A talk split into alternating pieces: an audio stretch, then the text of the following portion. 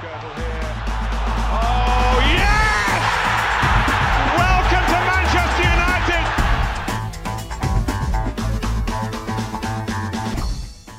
Velkommen til Old Trafford DK podcast, stedet hvor snakken er djævlerød, og hvor humøret er piskende fra den ene ende af skalaen til den anden, som var det halen på det mytiske røde dyr, der pryder logoet på vores fodboldklub.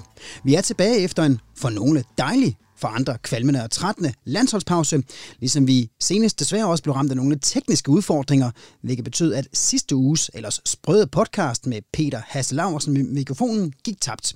Det skal jeg endnu en gang lige beklage, men nogle gange er teknikken lige så upålidelig som dommerens syn på et straffespark mod United. I denne udsendelse kommer vi forbi lørdagens sene kamp mod West Bromwich. Vi vender lynhurtigt gårdsdagens rendezvous mod Istanbul Başakşehir, men mest af alt, så skal vi altså også lige kigge på, hvad søren der er galt med vores offensiv, siden den ene dag kan splitte en modstanders forsvar til atomer, for den næste øjeblik at være mere uskarp end Stevie Wonder i en skydekonkurrence. Til sidst så ser vi også frem mod søndagens dyst, hvor Ole Gunnar Solskjærs udvalgte skal til den engelske sydkyst for at dyste mod velspillende Southampton. Og til at føre os godt igennem denne podcast har jeg inviteret et par stemmer med hernede i vores studie. Den ene, han har været med før, og personligt så har jeg et par gange uden held forsøgt at hive ham med igen. Nu lykkes det endelig. Det er dig, Johannes Ritter. Velkommen tilbage. Tak. Også velkommen tilbage, er så sandelig også på sin plads, når det kommer til min næste gæst. Han har efterhånden været her så mange gange, at han næsten må betragte den her podcastkælder i det indre København som sit andet hjem. Han virker i hvert fald til at føle sig så godt som hjemme, når han strøger om sig med stålfaste holdninger, der er så knivskarpe, at de skærer igennem selv den største omgang bullshit. Det er dig, Peter Christensen. Welcome home. Mange tak. Mit navn det er Nils O. Tinesen. Jeg er vært på den udsendelse, og nu gælder det for jer lytter om at holde sig om at spænde jer fast, for nu dykker vi lynhurtigt ned i United Superdagen.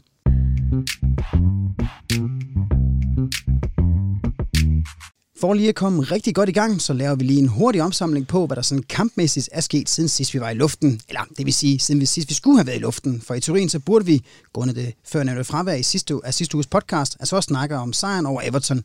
Men det er efterhånden så længe siden, at vi i stedet fokuserer mest på kampene mod West Bromwich i lørdags og gårdsdagens Champions League-dyst mod Istanbul Başakşehir. Og vi lægger altså ud med sejren over West Bromwich, som kom i hus via endnu en strafsparkscoring af Bruno Fernandes. Portugiseren, som nu har scoret flere mål på straffespark, end han har tilbragt måneder i klubben. For 11. gang garnede midtbanemanden fra de 11 meter, og selvom han lige skulle bruge to forsøg, så var der altså nok til at blive matchvinder. Og alt talt, Johannes, fortjener vi den, den sejr, hvis nu vi starter med dig?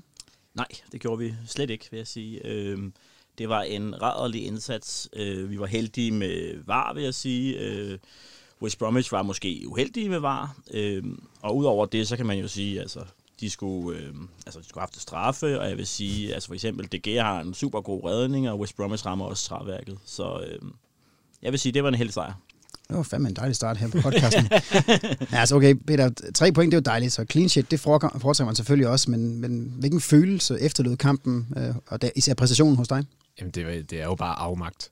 Altså, det, det må man virkelig sige. Den gode stemning fortsætter? Ja, ja, men det, jeg ved ikke, hvordan jeg just kan undergå øh, Johannes kommentar der. Det kunne jeg virkelig godt tænke mig. Men nej, altså, det var jo... Altså, det var mental træthed. Altså, man føler sig mentalt, ligesom spillerne fysisk så ud på banen. Altså, som om man har levet for evigt, og det, det bare ikke fører til noget. Det kommer ikke videre. Det kommer aldrig rigtig i gang, og det, det var den følelse, man sad med. Altså, det var virkelig en sløj indsats.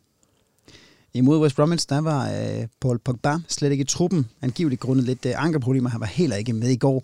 Øh, det var dog ikke noget, som øh, Ole Gunnar Solskjaer han snakkede sølvet meget om på fredagens pressemøde, det afsluttende pressemøde frem mod kampen mod West Bromwich, hvor han tværtimod jo altså roste sit øh, franske enfant terrible. Tror I seriøst på de problemer, eller var, har Pogba været sat af på grund af de seneste øh, par ugers mærkværdige og endnu flere udtalelser i pressen?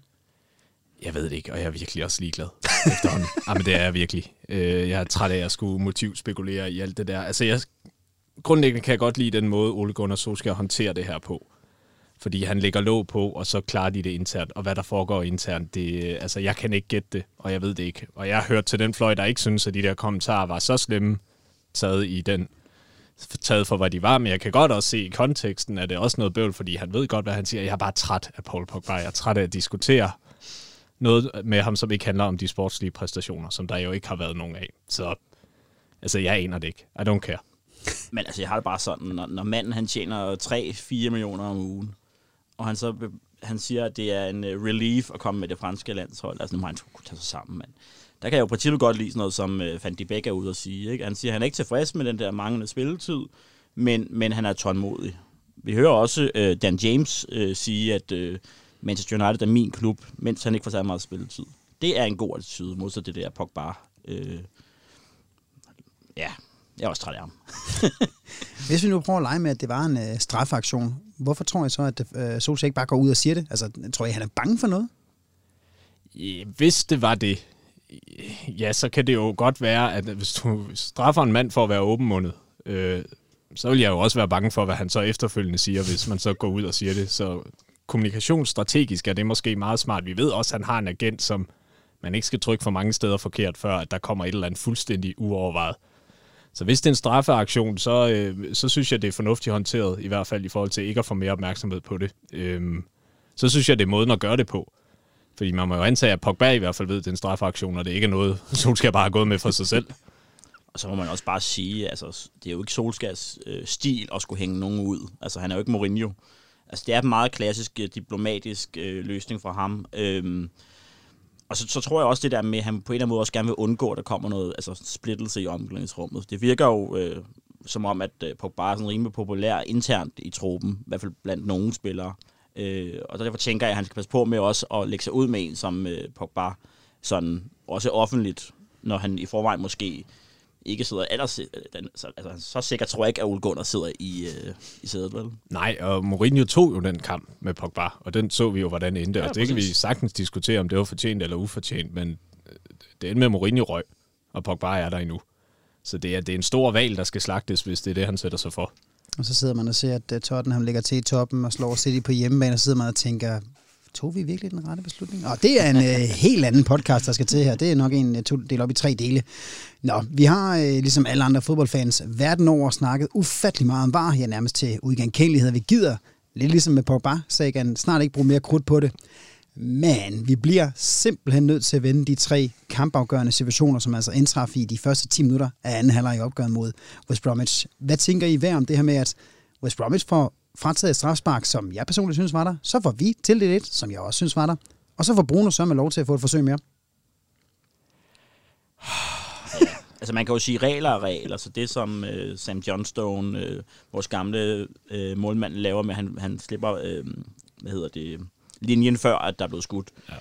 Det er jo bare reglerne, som de er. Det kan man så diskutere, hvad man vil med det, men, men sådan er det. Ja. Øh, men jeg er så enig med dig, at det, altså det første øh, straffe, som West Bromwich får, øh, ikke får, øh, det skulle nok have haft. Ikke? Så jeg synes, vi er, vi er meget heldige, og det er nok det der lidt, jeg tror også... Øh, øh, Billich var at sige det efterfølgende, det der med det, det lille hold mod det store hold, at altså det store hold på en eller anden måde får de der kendelser med sig, selvom der ikke var hjemmebane publikum. Ja, altså jeg, jeg er helt enig med målmanden. Altså, der er regler jo bare regler. Jeg kan faktisk undre mig over, at de ikke har lært det endnu, de målmænd. Jeg synes, vi har set det efterhånden et par gange, at, at de bliver taget i det. Øh, hvor man også tænker, men så, altså, I kan jo se, de dømmer det, og de dømmer det ret fast. Så lær det for helvede at lade en fod stå tilbage. Altså, så svært kan det ikke være. Så, så det har jeg virkelig ikke ondt af. Den anden er, øhm, det er det der med, at der er regler lige pludselig ikke regler. Fordi jeg, jeg, jeg forstår ikke var, øh, ligesom så mange andre, men jeg forstår ikke, hvordan han kan omdømme den ved hjælp af var, fordi vi kan jo se, der er kontakt, og så kan man diskutere, om der er nok kontakt til at give et straffespark. Det synes jeg måske egentlig ikke, der er, men når han ser det, og han dømmer det, så kan jeg ikke forstå, at han går ud og kigger på en skærm, konstaterer, at der er kontrakt, og så trækker det tilbage.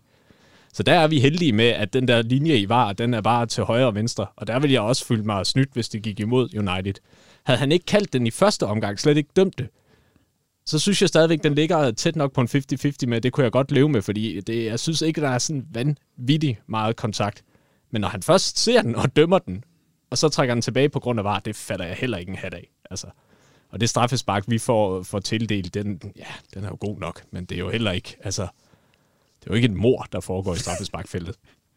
Men det er det jo sjældent med, med vores spillere.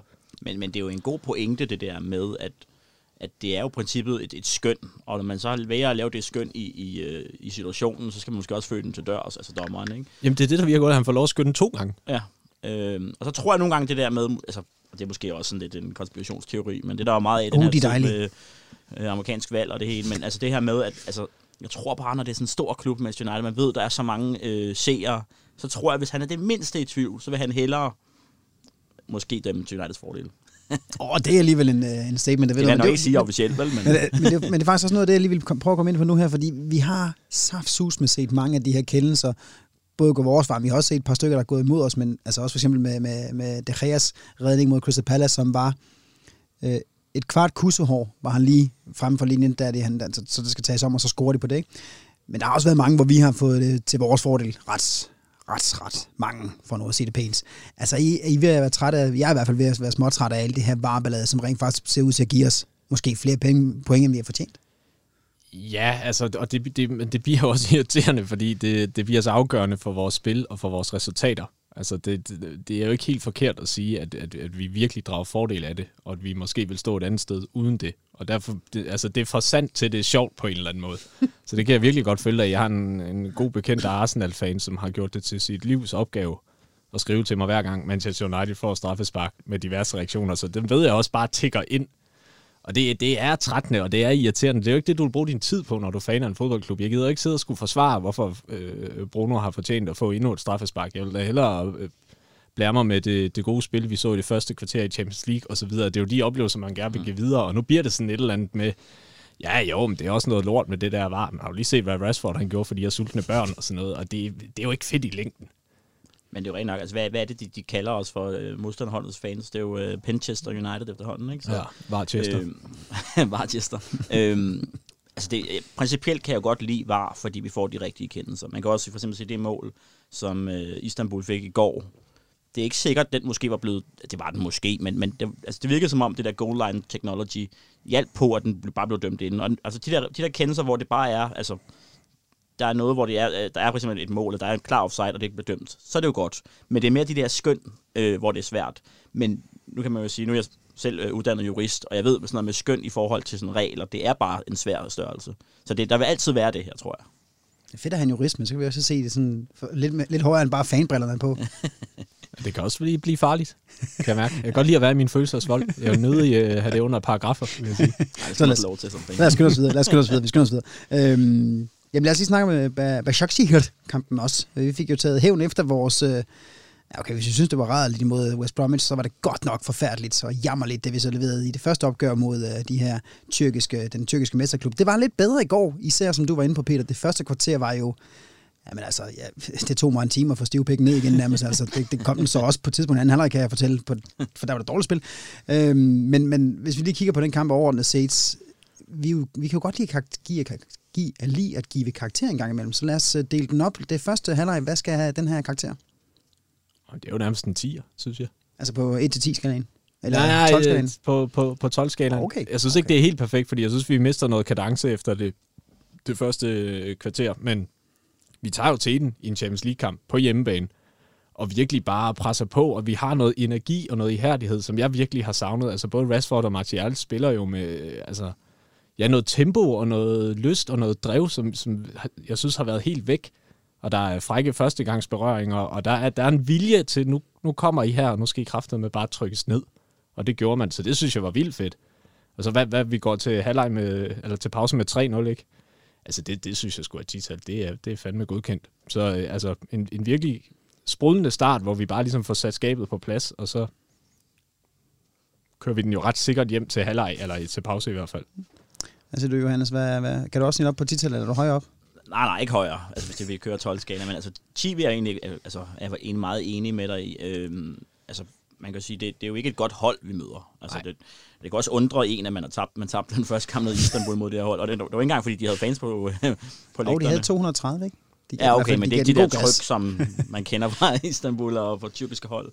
Øhm, men jeg synes egentlig, 10 var meget fint. De var foran 3-0 efter lige godt en halv time, så jeg husker. Øhm, og, og, og, altså, var bedre i alle facetter af spillet. Ikke? Så 10 synes jeg er meget fint på første halvleg. Og anden halvleg, så kan du få lov til at starte på den, Johannes. Øhm, altså, den bliver jo, på princippet bliver den jo 1-1, og det er jo efter, at United laver en, ja, øh, fem udskiftninger ikke? undervejs, eller i hvert fald øh, på, øh, løbet af halvlejen. Ikke? Så jeg vil sige, måske et firtal for, for anden halvleg, altså syv i det samlede, vil jeg sige.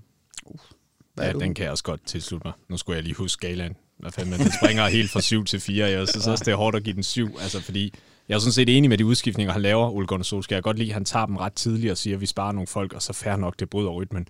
Men også, som du var lidt inde på i, i starten, det der med, at det, at vi kan blive nervøse ved, at de reducerer øh, til 1-3 med 25 minutter igen, eller hvad fanden der er. Altså, det er jo også bare rystende. Ja, det sad vi jo snakket om, inden vi gik i gang her, det her med, at altså, det, jeg var ikke sikker på, at den kamp rent faktisk var lukket, da de kommer på 1-4. Der, der var et eller andet, som bare fik mig til at nage, at, eller undskyld, på 1-3 var det selvfølgelig. Uh, det var et eller andet, lige pludselig kom til at tænke, uh, ja, Istanbul, sjovt nok 2007, ikke? Altså, jeg tænkte bare, det, det går sgu galt, det her. Ja, og det, det er sgu en rystende erkendelse, selvom man synes, man har kommet til det nogle gange efterhånden, at okay, det, det er ikke nok at føre 3-0 på hjemmebane. mod et tyrkisk altså, hold. Mod et tyrkisk hold, som ved Gud, og det er jeg helt enig i, ikke er særlig god.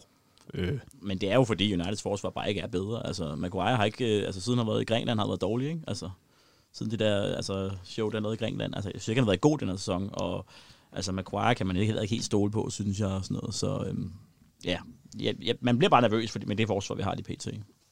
Peter, du var også inde på de her med, at, øh, eller også for dig jo, at med, med, med udskiftninger tidligt, at der kunne spares nogle spillere, det var begge to også inde på faktisk. Jeg var jo personligt lidt ærgerlig over, at han ikke laver flere øh, indskiftninger i pausen. Altså vi fører 3-0, vi ser sgu ud til at være i OK cruise control. Godt nok var vi alle sammen nervøse for, at det kunne gå galt, og det blev vi så endnu mere nervøse for, at de får reduceret. Men jeg forstår simpelthen ikke, han ikke piller Bruno ud, han ikke piller Rashford ud, han ikke piller måske en mere ud. Eksempelvis Maguire, som godt kunne trænge til at få lidt pause også. Lindeløf har lige på, fået det på grund af noget skader. Altså, hvad, hvad, hvad, hvad, hvad, hvad tænker I, det siger om, om måske Solskjaers egen tro på holdet, at han ikke tør pille tre så vigtige spil ud, når vi ved pausen fører 3-0? Jamen, vi er jo samme båd altså, det, det er jo, fordi han er nervøs for, for det, der sker. Det må det jo være. Ellers så er det, fordi han har et eller andet princip om, at der skal gå et vis antal minutter, før han skifter ud, fordi jeg er helt enig. Altså, det, og lige meget om de er skadeleje, så skal der bare gå 65 minutter. Ja, ja, altså så skifter vi ikke før, fordi vi ved ikke, hvad der sker. Altså der skal jo nok være en eller anden ret god grund til det, som, som jeg som medietrætleder ikke kan komme på i et podcaststudie i København, men jeg, jeg kan ikke logisk forklare, hvorfor han ikke skifter flere i pausen, når det er så meget under kontrol, fordi så får de jo også det længere tid til ligesom at komme ind i den kamp. Og det var jo ikke fordi, at man frygtede, at tyrkerne ville komme ud og overløbe os i, i den anden halvleg. Så det må jo, fordi han simpelthen ikke har tillid til, han tør ikke lave for mange ændringer for hurtigt, fordi så må han vel frygte, det kan gå galt. Altså, det undrede også mig rigtig meget. Jeg tænkte også over det samme. Jeg tror, det var kun Lindeløf, der blev skiftet ind ved, ved pausen, ikke? Ja, han Efter blev pausen. skiftet ud. Ja. Øh, jeg skiftede ud, ja, i stedet for Tuan Sebe. Øhm, og, og, det er jo lidt det billede, man har set med, med Ole Gunnar. Altså det her med, for eksempel i slutningen af sidste sæson, kan jeg huske, at det også var meget den samme stamme, han brugte hele ja, det var tiden. Sindssygt. Hvor man bare kunne se, at det blev bare slidt. Altså selv Bruno, som har været fantastisk jo, men man kunne se at sidst, han var så træt, fordi han havde spillet hele tiden. Mm. Så han skal passe på med det her med, at han ikke får roteret. Det var jo sådan, som Ferguson er ekstremt dygtig til, ikke? Så jeg er helt enig, det skulle han have gjort.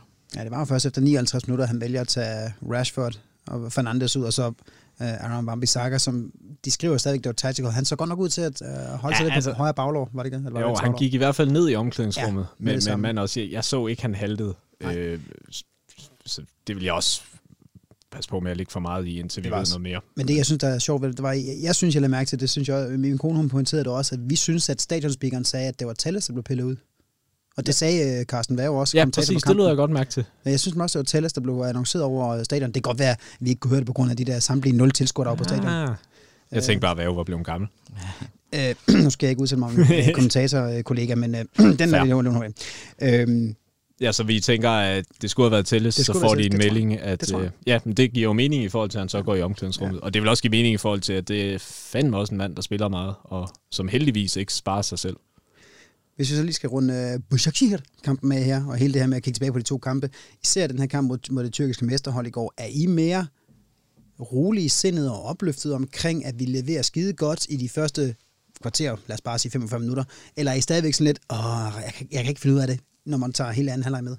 Hvis vi starter med dig, Johannes. Altså jeg vil, jeg vil sige, øh, det jeg egentlig var positiv omkring i forhold til kampen i går, det var egentlig den opstilling, han, han startede med. Fordi jeg havde frygtet lidt, at han ville køre med de her to holdende midtbanespillere, altså en uh, McTominay og Fred, eller McTominay og Martic, eller Martic og Fred. Øh, og der kørte han faktisk Van de Beek, og Van de Beek gjorde det rigtig godt i går, synes jeg. Så jeg synes faktisk, øh, selvom det var nede på den der sekser, som måske ikke er hans bedste position, men, men den tilgang kunne jeg godt lide.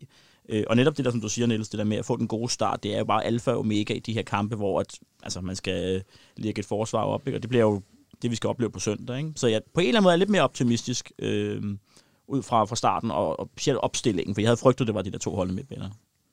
Ja, men helt enig. Jeg, jeg vil sige, jeg, jeg er klar opløftet. Altså, at, Uf. Og så, Både, at, og så som jyde. Ja, ja, men det er jo også ja, det er vildt. målt op mod West Bromwich kampen, ikke, som jo virkelig var et mentalt helvede. Der, der synes jeg, der er nogle helt andre boller på suppen, og jeg, det var godt at se, at de stadigvæk kan løbe. Altså Rashford ikke har Øh, corona var jeg fandme næsten ved at sige, men han var kraftet med virket så træt og, og langsom og ugidelig. Men ligesom det der temposkift, det er i dem, de kan godt finde det frem. Og så er jeg helt enig med, med opstillingen, var det dejligt at se, at, at man tog nogle chancer og lidt gjorde det, som mandagstrænerne har skrevet på, og så kan man så diskutere, om det er en god ting, det ser ud til at virke eller ej, men det var rart at vide, at han altså, ligesom er villig til at shuffle de brækker også, som han ellers har været meget fastlåste på. Og så synes jeg bare, der var... Altså igen, jeg er ikke fodboldtræner, jeg har ikke trænerlicens i nogen bogstaver overhovedet, men der var nogle taktiske ting, som jeg også kunne se. Altså nu har man Cavani inde, jamen så spiller vi faktisk lidt efter det. Vi vil gerne have tælles frem til nogle indlæg. Martial trækker lidt ind i banen for at gøre klar til nogle overlap. Altså der var ligesom nogle små mønstre, man godt kunne se, okay, vi spiller lidt anderledes, fordi vi har stillet anderledes op. Hvorimod West Brom, altså jeg kunne ikke se, hvad ideen var, andet end at Martial og Maguire og Lindeløf skulle spille en masse afleveringer imellem sig. Så ej, altså opløftet, men altså, skalerne er jo heller ikke så høj, vel? Nej, man kan også sige, som fandt det begge, altså der kommer noget fart ind i det, ikke? Altså mange førstegangsberøringer, og der, altså sådan, der, øh, det er fremad i banen, modsat for eksempel, hvis man sammenligner med, med McTominay eller, eller, eller Matic, ikke? Så bare det, at den der øh, førstegangsberøring, det gør altså virkelig meget, vil jeg sige.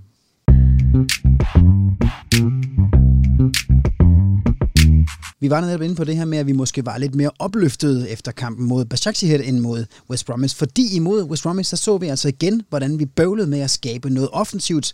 Og på det seneste har det nærmest været det emne, som har fyldt mest hos os Manchester United-fans. Hvorfor ser vi nogle gange så sløv ud, når vi er i offensiven, og andre gange, ja, så svinger vores angreb, altså, ja, hvorfor svinger vores angreb så meget i niveau?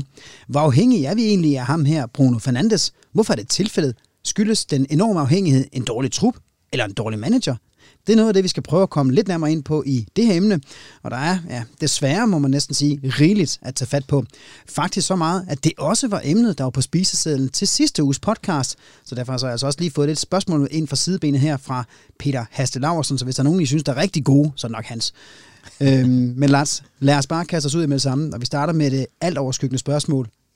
Ja, vi har jo set folk skrive om det. I har selv, sikkert også selv haft diskussion med United-fans rundt omkring. Men hvor meget af vores offensiv hænger på og afhænger af Bruno Fernandes. Vil du have det i procent? og husk max 100. Ja, ja. ja men vi er jo nærmest oppe i, i 90 stykker. Ikke? Det, det, er, det er jo fair at snakke om, hvad de kalder det med Messi. Messi Despensia. De har sådan et fremragende spansk øh, afhængighedsord for det, som man godt kan køre for over for, på Bruno i vores... Ja, vi er meget afhængige af ham. Altså, det er vi virkelig. Øh, det siger alt statistik, og det siger alt spil også. Vi er bedre med ham på banen, og vi er rigtig dårlige uden ham. Altså, fact har jeg lyst til at sige. Altså, jeg vil jo sige, at han er jo nærmest den eneste Uniteds trup, der præsterer nogenlunde stabilt. I hvert fald lidt de offensive. Øhm, Martial, han er svingende. Øh, han har faktisk været til stedet dårlig i den her sæson. Øh, han scorede to mål, hvor det ene er på straffe, ikke? og han har ikke scoret i Premier League endnu. Rashford er ustabil. Øh, Greenwood har været meget ustabil. Cavani skal først lige øh, spille sig varm, har jo også øh, kommet ind lidt sent. Øh, så på den måde kan man jo sige, at han er den eneste der i princippet har præsteret stabilt ja. højt, på højt niveau. Præcis. James er stabilt dårlig. Ja, nu scorede han så godt nok i går, men alligevel, ja. To kampe i træk, han scoret nu, hvis man også tager noget landskampe med. Men det er jo også nemlig det, som du siger, at der, altså, Martial har været svingende, der har været lidt usikker omkring ved kvalitetsniveauet med både Greenwood og nogle af de andre. Men vi har jo altså set de her spillere her i offensiven godt kan gå hen og, og spille fremragende og også score. Det så vi også i går. Altså, det, der er ikke meget mere end en, en fire dages forskel på kampen mod West Bromwich og kampen mod Istanbul Basaksehir. her. Det er begge to mandskaber, som går nogenlunde definitivt til værks. Jeg er klar over, at Istanbul i trods af gik lidt mere frem også øh, fra starten af. Øhm, men vi har også set, at de kan jo score fint. Altså, vi har scoret fem gange mod, øh, mod Rasenballsport Leipzig. vi har scoret fire gange på udebane mod Newcastle. Og vi har også scoret tre gange på udebane mod Everton, som var ja, et af topholdene senest her. Hvad er jeres bud på, hvordan fanden, undskyld mig franske, kan det svinge så meget? Fordi der var Bruno med i alle de kampe der. Ja, og det var Ole Gunnar også. Jamen altså, den starter og stopper jo ved ham. Altså det, det må man sige, det er et af de store kendetegnende ting ved hans Manchester United-trænerkarriere, det er de her helt sindssygt svingende præstationer, øh, som simpelthen ikke er til at forudse. Øh, og hvorfor det så sker, altså det, det kan der være mange gode bud på. Jeg synes, at vores gode ven Roy Keane lidt har Altså, jeg tror, han har lidt ret i det der med, at der mangler nogle mentale ledere på det her hold. Hvis Bruno ikke har dagen og ikke kan skrive dem op, jamen hvem fanden er det så, der egentlig sikrer, at vi får en mandfolkepræstation? Der skal vi altså lidt langt tilbage i gelederne, nærmest til Maguire, ikke? Om der har det her anførpotentiale, men jeg er også fuldstændig enig. Det, altså, hvis jeg var makker med ham, og han stod og råbte og skreg mig, at jeg skulle gøre det bedre, altså, jeg ville da tænke, hvad, altså, start med dig selv. Ja, præcis. De store lokum, altså, fej for egen dør først. Ikke? Så, så jeg synes, der mangler... Jeg kan godt se, at vi mangler nogle mentale ledere på banen, der ligesom kan sikre øh, altså også bare en ordentlig indsats hele vejen igennem. Og det havde de gamle United-hold, og det havde de jo også ude på sidelinjen. Og det kan godt være, at man så skal til lidt ind i den der snak igen med, med Ole Gunnar. Altså sidder han på meget på... Altså er der for lidt signalværdi i det? Fordi når vi spiller dårligt, og vi spiller uengageret, det ser jo ikke ud til at gøre ham vred. Officielt i hvert fald. Jeg ved ikke, om de får hårdtør nede i omklædningsrummet. Det, så hvis de gør, virker den ikke. Så der mangler jo nogen til ligesom at skrige det her hold op på en eller anden måde. Og så, så også det, der er problemet, det er på en eller anden måde, så, øh, altså, man kan sige, Greenwood er stadigvæk ung. Altså, og det er Martial og Rashford jo også, hvis man kigger på deres ståpetest. Men på en eller anden måde, de har været med så lang tid nu, at de begynder nu at skulle gå fra andet end at være de der talentfulde spillere. Nu skal de være stjerner. Og hvis man skal være stjerner, som Bruno Fernandes er, så skal man levere hver gang, eller i hvert fald størstedelen af kampene. Og der er det bare utroligt at se, at både Rashford og Martial, de har så mange udfald i kampene. Øh, det, det, det, altså netop det der med, at de kan have vanvittigt gode kampe, og de kan have dårlige kampe, og så har de gode perioder og dårlige perioder. De bliver nødt til at være mere stabile, øh, altså over længere tid. Ja, helt enig. Det er sådan en talentsygdom, som de ligesom ikke kan undskylde sig med øh, mere. Og så er det jo fordi, man skal have købt nogle spillere, der kan presse dem, eller nogen, altså, så sidder de lidt for sikkert i seletøjet, hvis de ligesom kan præstere på den her måde, og vi ikke rigtig kan tage dem ud. Fordi det er også, altså det, det er jo bare mærkeligt, at de har så højt et topniveau, og så lavt et bundniveau, og man aldrig rigtig ved, hvad man får. Jeg kunne godt tænke mig at bide lidt fast i, og gribe lidt fat i det, du også sagde omkring med, at øh, at det, det kan måske godt ligge hos Solskjaer, fordi han, det, det har været hans kendetegn, og det har været et af hans største problemer med, at han har, han har kunne få spillerne til at svinge så meget, både negativt og positivt, for nu at sige det rent ud. Men det er jo også skægt, at de her spillere her, altså de er fandme ned med os som professionelle, så de ved også godt, okay, vi behøver måske ikke lige få alle direktioner ud fra bænken af. Vi kan godt, vi ved også godt, hvad der fungerer. Så har spillerne ikke også ansvar for at sige, okay, det kan så godt være, at han siger 4-2-3-1. Lad os lige prøve at rykke ham der lidt længere frem. Eller Bruno siger, jeg løber skulle lige i det her rum herover, fordi det virkede sidste kamp. Nej, nej, de er hjernedøde kødmarionetter. Der, det ligger 100% på træningen. Jo, det har de. Det har de da 100%. Ole out, Ole out. Ja, ja, men det er ikke, og det kan man ikke, altså, det er ikke for at undskylde dem, det er mere bare for at konstatere, altså det gør de jo ikke. Og så er spørgsmålet, hvor, hvorfor gør de ikke det? Altså, det må jo også være en kulturting, fordi jeg er ret enig i, du bliver ikke professionel fodboldspiller på det niveau, hvis du ikke har et vindergen. Og jeg tror heller ikke på, at du kan blive det, hvis du ikke gider at arbejde. Så det er jo et eller andet mentalt setup, som bare ikke klikker nok. Øh, altså, den skal jo ligge der 80-90 procent af gangene, det er jeg helt enig med. Der skal du som minimum i hvert fald lægge en ordentlig indsats. Så fair nok, hvis det ikke lykkes, alle kan have en dårlig kamp, det lever vi fint med, men det, det virker jo også til, altså, Martial er jo ikke en specielt inspirerende fodboldspiller, når det ikke kører for ham. Altså, og det, det, det er sådan nogle ting, man, man kommer til at bide ekstra meget mærke i, når det netop ikke kører for dem. Jamen, er arbejdsindsatsen, der så slider de sig for det, og det, det synes man jo heller ikke rigtigt. Så det er jo lidt bekymrende, at de både kan svinge i kvalitet, men også i arbejdsindsats. Og det er også derfor, man lidt kommer ud til træneren, fordi det er jo ham, der sådan lidt vælger de her spillere. Men egentlig, de, de kan ikke undsige sig for det, og der synes jeg også, Roy Keane har en pointe i, at de er jo med til at få manden fyret, hvis det er det, der sker. Fordi han har jo ligesom vist, og de har vist, de kan godt nå resultaterne sammen, men de har fandme også vist, at vi kan også ligesom øh, undgå dem sammen, hvis man skal sige det sådan. Ja, altså jeg er meget enig vil jeg sige, øh, det man kunne sige, der, hvor man kan øh, give skylden til Ole Gunnar, det er det her med han, hans, øh, hans meget sådan øh, overdrevne brug af de her to holdende midtbanespillere. Ikke? Altså, det gør han jo for eksempel tit på, øh, på Old Trafford. Øh, på, øh, han, han burde ikke gøre det på Old Trafford, men han har faktisk gjort det en del gange. Ikke? Øh, man kan forstå, okay, når man møder PSG øh, ude, så kan man måske forstå, at man kører med de to holdende midtbandspillere, men mod øh, West Bromwich på hjemmebane, der skal man bare køre med altså, nogle offensive spillere. Øh, så på den måde synes jeg også, at han mangler, altså, fordi det kan godt godt være, at det er ustabile, men det er jo sjældent, at alle er ustabile sammen, øh, eller dårlige samme øh, kamp. Og der, der er det jo fordel, hvis man har flere offensive spillere. Og der kan jeg godt savne nogle gange, at han bruger nogle flere offensive spillere, i stedet for det der med at være så forsigtig hele tiden i forhold til at de der to øh, defensive midtbandspillere. Jamen så. det er helt rigtigt. Altså, du, du kan nemlig godt motivere fra bænken uden at stå og råbe. Du kan nemlig motivere ved at lave den rigtig inspirerende indskiftning, eller ved at lave det der formationstwist, som lige giver noget nyt energi. Altså det kender vi jo alle sammen ved vores arbejde. Hvis vi får en ny vinduesplads, så er vi jo helt oppe at køre de første to uger. Så der skal jo heller ikke så meget mentalt til. Og det er, også, det er også det, man lidt hører, ikke? Altså, det er jo ikke fordi, det er det fedeste træningsmiljø i verden at træne på, øh, på Carrington under, under Ole Gunnar Solskjaer. Altså, det er jo ikke Pep Guardiolas visioner, det er ikke øh, Mourinho's benhårde mentalitet. Altså, jeg kan godt forestille mig, at det er lidt mere en ordinær oplevelse. Og det giver også nogle lever på dage, som ligesom kan grundfæste sig i en trup. Og når de så også godt ved, at det er de her to øh, boldslidere, der får lov at starte på midtbanen hver gang, jamen, så giver det jo også sådan en, en hvad skal man sige, en, en, en grundsyke, som godt kan være sådan lidt drænende på en eller anden måde. Altså, de har jo også brug for nogle nye indspark, og det er også derfor lidt flere nye spillere fandme havde klædt den her klub på en eller anden måde. Få noget ny energi, få noget nyt krydderi i, i hverdagen. Og det skal han jo også kunne. Altså, det, han skal jo også motivere dem, både gennem sin ledelse, og gennem sine ord, og gennem sin taktik, og gennem sin træning. Og jeg ved ikke, jeg så et eller andet klip, hvor de spillede sådan en opvarmningsleg med to mænd i midten, hvor de skulle trille bolden rundt i første gangs aflevering, og de stod i hele midtercirklen rundt.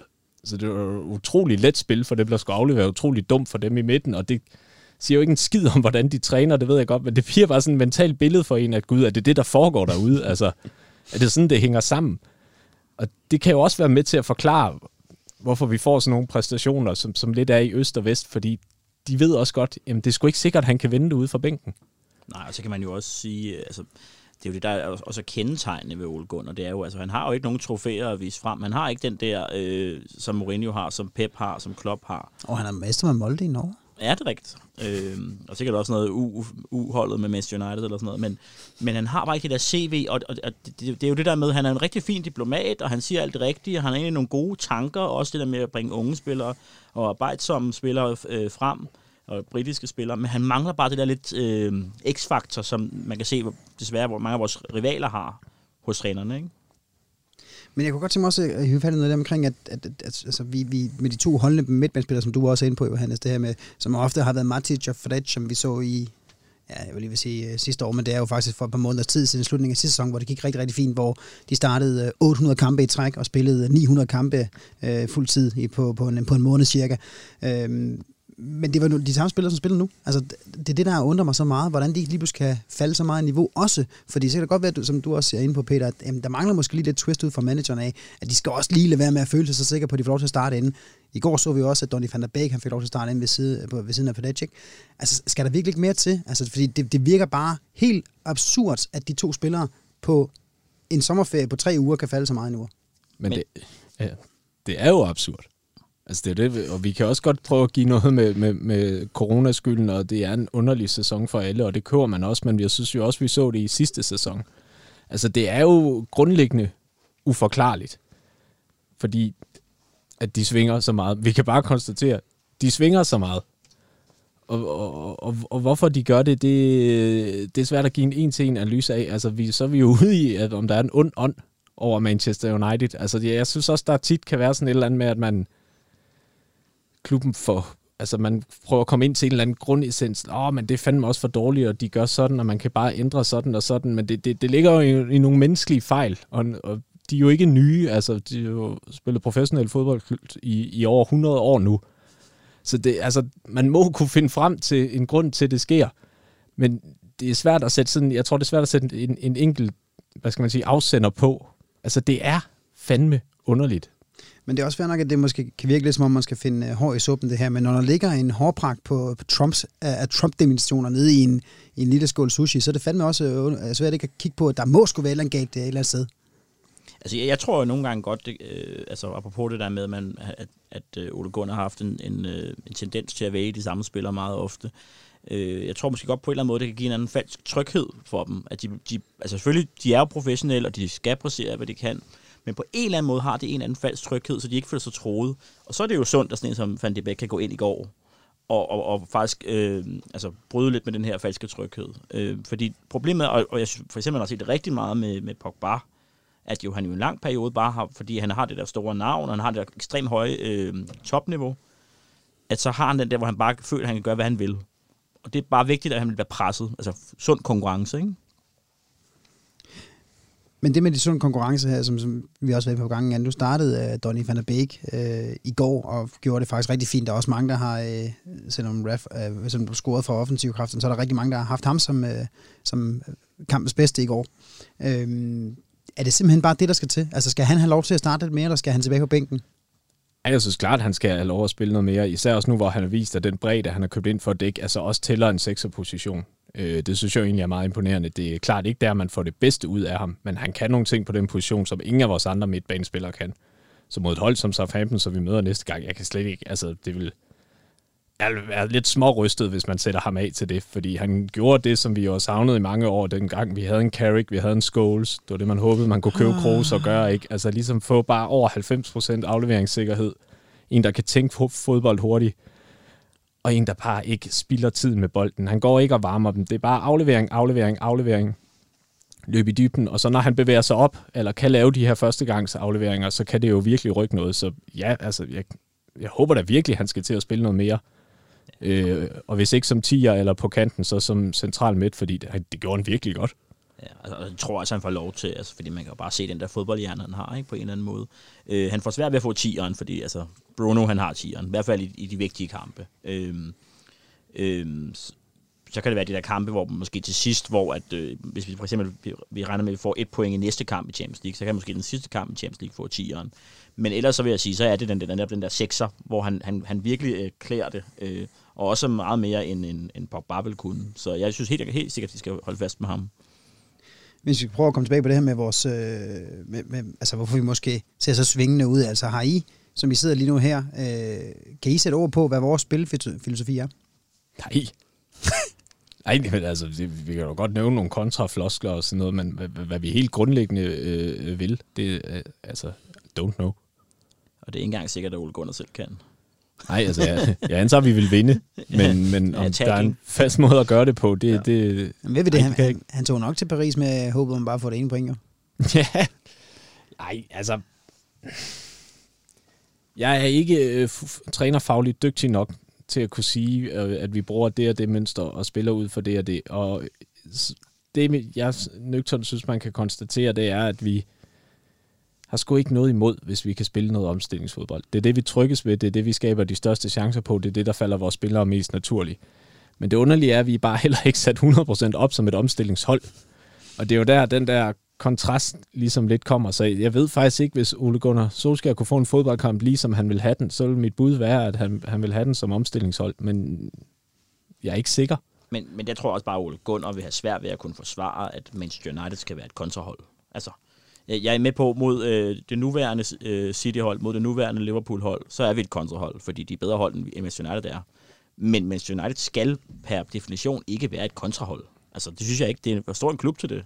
Det er jeg fuldstændig enig i. Vi er for stor en klub til at være, øh, til at være et omstillingshold, så det vil sige, at vi er altså ude i måske, at der mangler en rød tråd i vores spillestil generelt, eller mangler bare ja, en hvilken som helst farve for tråd, bare en tråd. Ja, ja. men det, det gør der. Altså, det... Man vil jo elske at få Solskær og Carrick og McKenna og hvad fanden de hedder derude ned, og så ligesom bare lay it out. Altså, så vil jeg sgu gerne have den der dokumentar bagom, bare for at se, hvad fanden siger I til dem i det der, de der taktikmøder, som I da forhåbentlig har. Altså, hvad, hvad er det, vi skal holde øje med? Hvad er det, vi gerne vil? Fordi det er ikke det er ikke tydeligt for os, men det er det jo ikke for nogen. Jeg synes ikke, jeg har læst nogen journalister eller eksperter eller kommentatorer, der sådan en til en kan gennemlæse, om det er sådan her Manchester United vil spille fodbold. Og hvis de kan, så er det i hvert fald ligesom Johannes, det er meget sjældent, de sådan er enige i det, så bliver det sådan nogle kontrafloskler igen, som jeg også er helt enig i. Altså det, det skal vi kunne gøre bedre. Og hvis vi ikke kan, så skal vi fandme vinde meget mere på det.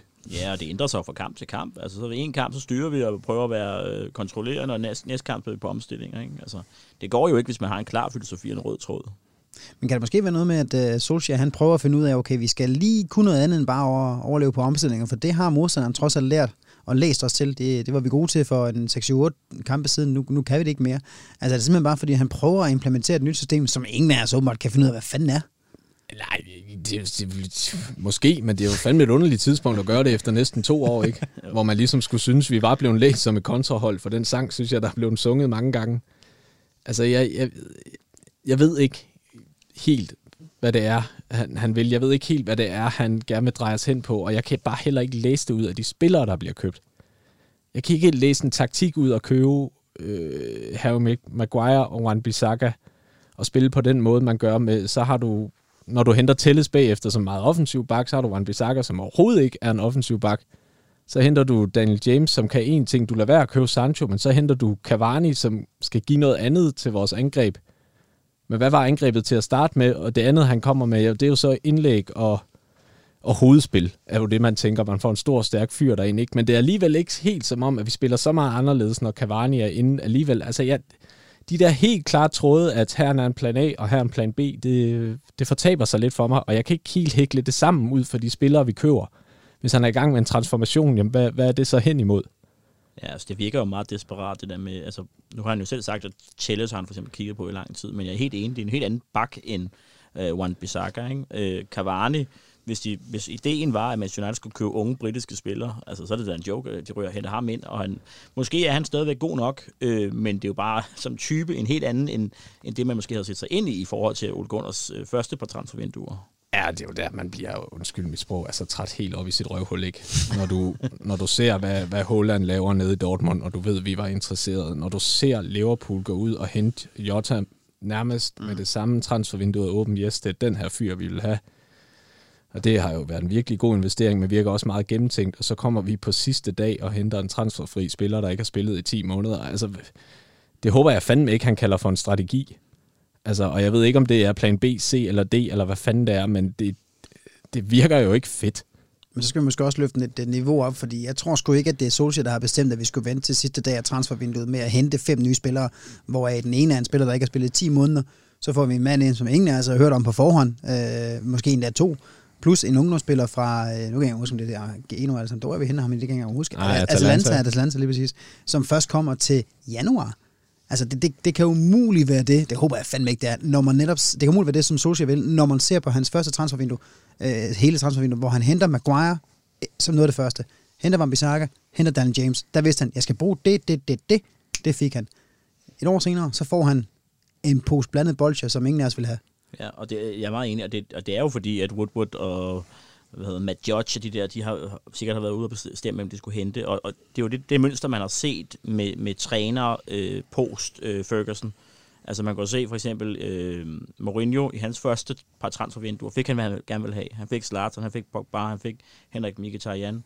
Og så for eksempel hans sidste transfervindue, der fik han overhovedet ikke nogen spiller, han gerne ville have. Og det er lidt det samme mønster, man ser nu med Ole Gunnar. Øh, og jeg ved ikke, om det er fordi, at de ligesom på en eller anden måde kan se nu, det går måske ikke så godt øh, ud fra de spillere, han har hentet indtil videre, og så stopper de med at give ham de spillere, han gerne vil have. Fordi det er jo problematisk, hvis de ikke fuldfører det, han er i gang med nu. Ikke?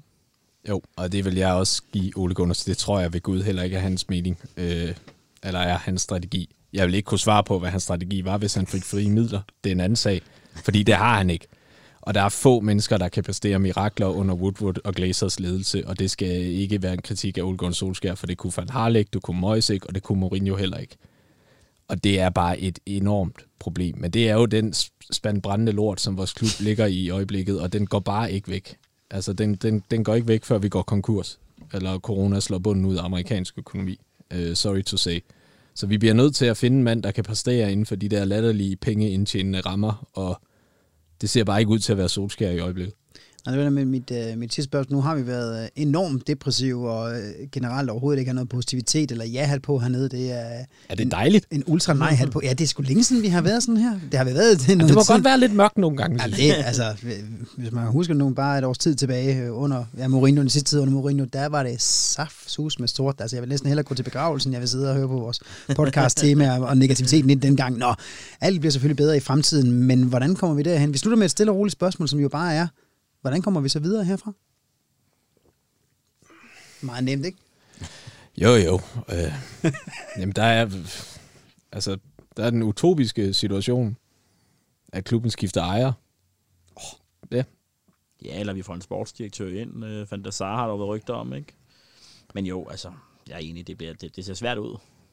Altså, det er jo nogen øverst i Manchester United skal beslutte sig for, at det er vigtigt, at vi bliver gode til at spille fodbold. Og hvis de gør det, så kan vi med de nuværende ejere også godt klare os, fordi de skal netop bare hyre noget personale, der så har det som hovedfokus. Og der vil en sportsdirektør, en der ligesom kan lægge en sportslig linje, der være en skide god idé. Det tror jeg bare ikke, de gør, fordi jeg er helt enig. Der er, der er ved at vise sig et mønster, der hedder, så snart vi er James League, så er alt fint, så får manageren ikke en skid at lege med. Når det så begynder at brænde lidt på, indtjeningen er lidt i far, jamen så tilfører vi nogle midler, og så kommer der lige et rygte om en sportsdirektør, der så aldrig kommer. Så altså, det er det der med, at vi skal tros økonomisk til at handle. Og ellers så er der øh, det quick fix, som ikke løser det hele, men som vil løse noget, og det er selvfølgelig, at du ansætter endnu, endnu, endnu en træner til at stå i den spandbrændende lort og sejle lidt rundt. Ved siden af Solskjaer? Nej, altså, det er, jeg tror ikke, og det troede jeg heller ikke, da man ansatte ham, jeg tror ikke, Ole Gunnar Solskjaer er en god nok træner til Manchester United. Jeg er ret sikker på, at der findes folk derude, der kan få mere ud af det materiale, og der kan få mere ud af de rammer, der trods alt er til stede. Fordi det er heller ikke, fordi der ikke er nogen rammer til at drive professionel fodbold. Men det, jeg kan ikke se en person derude, der kan få Manchester United op til at blive en stor klub igen under de rammer. Men der er nogen, der vil kunne gøre det bedre end Solskjaer. Men, men jeg forstår så bare heller ikke helt, altså ledelsen, øh, hvorfor de ikke for eksempel hyrer den der sportsdirektør. Okay, hvad skal han have om året? 50 millioner kroner om året.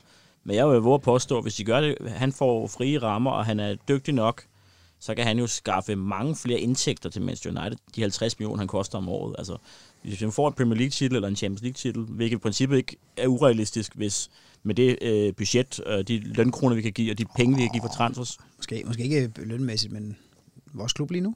Nej, nej, men altså, hvis nu han får tid altså, til at bygge op, Ah, og, okay, altså, godt nu er slet ikke, det tror jeg ikke på, men, men sådan, hvis han får tid til at bygge op, så tror jeg bare, at, at de penge, han vil koste, det er hurtigt tjent ind, så derfor forstår jeg ikke, hvorfor ledelsen ikke går ud og hiver en.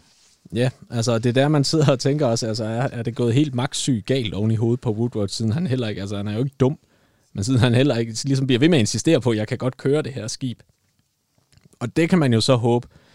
Og der er et lille finblad til Solskær der, at det kan være, det er det, der er hans sande mission lige nu. At han ligesom får snidet sig ind, indyndet sig hos ledelsen, vist, jeg er meget melgørlig, jeg er sindssygt diplomatisk, jeg kan det her. Og så kan de ansætte ham som sportsdirektør. Fordi lige nu tror jeg, hvis Manchester United skal have en sportsdirektør, så handler det meget mere om, at det er en ledelsen er tryg ved, end om det er en, der kan give resultater. Så vi skal bare lige have en sportsdirektør, vi skal bare lige have en ny ledelse, vi skal højst sandsynligt også have en ny træner, vi skal i hvert fald have nogle nye spillere, så skal det nok blive godt igen. Ja, yeah. altså, det er ikke så svært.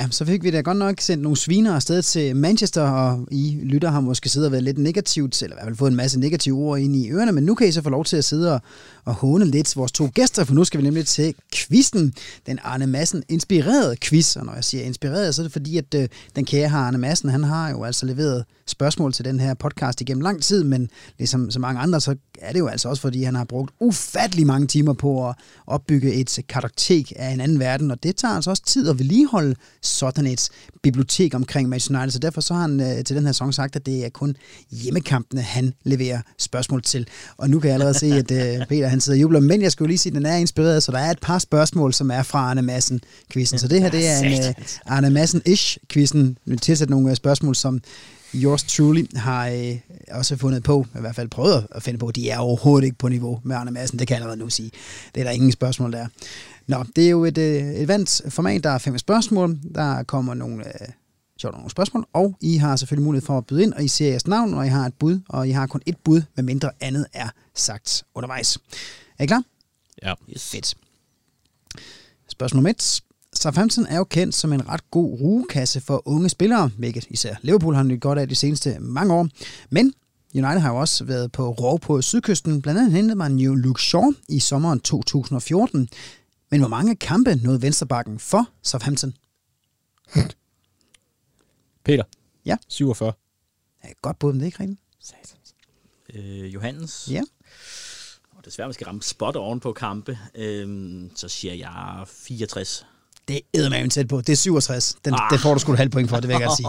Det vil jeg godt sige. Og jeg skal lige uh, pointere her, hvis der er nogen, der undersøger, hvorfor det var så meget Southampton spørgsmål, så er det faktisk, fordi jeg i flere uger har forsøgt at få en Southampton-fan med hernede i podcasten.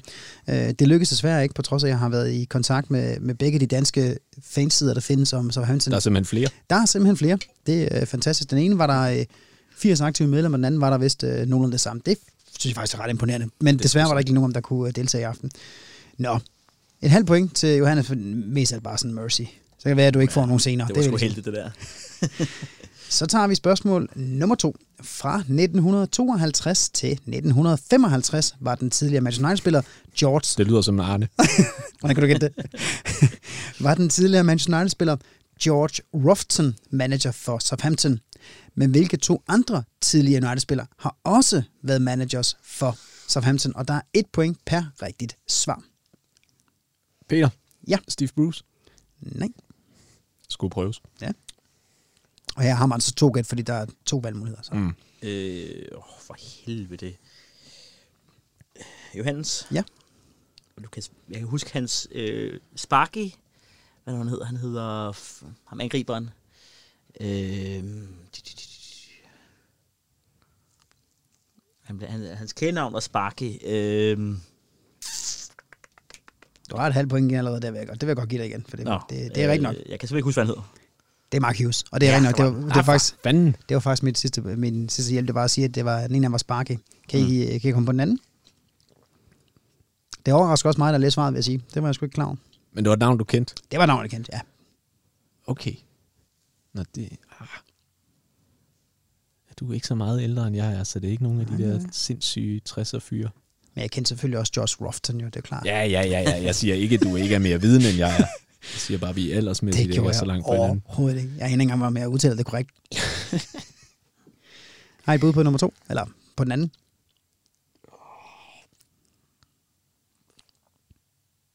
Skotte-type. Rødhåret type. Det er fedt. Altså, det er jo alle Jo. skotter. Ja, ja, det var en lille hjælp. Johannes? Ja. Måske Dennis Lov? Nej, det er et godt bud ellers, men nej. Ah. Jeg kommer det ikke nærmere. Det var Gordon Strachan. Rigtigt? Okay. Ja, det Han overrasker spillede-. Han også, ja. Han må jeg, jeg vidste ikke, han har spillet for Manchester United. han nemlig. Den har også øh, tre år, eller i hvert fald fra 2001 til 2004 var han i, øh, i, i Southampton. Og Mark Hughes han var så fra marts til december 2018, var Sparky manager for Southampton, og så blev han så efterfulgt af Ralf Hasselhützel. Et halvt point får du for den der, for du kunne i hvert fald efternavnet, eller hvad hedder det, kælenavnet, det vil jeg godt give dig igen. Perfekt. Så går vi til spørgsmål nummer 3. Hvilken Manchester United-spiller fik sin debut mod Southampton den 29. januar 2017? Så vi skal ikke så langt tilbage endda.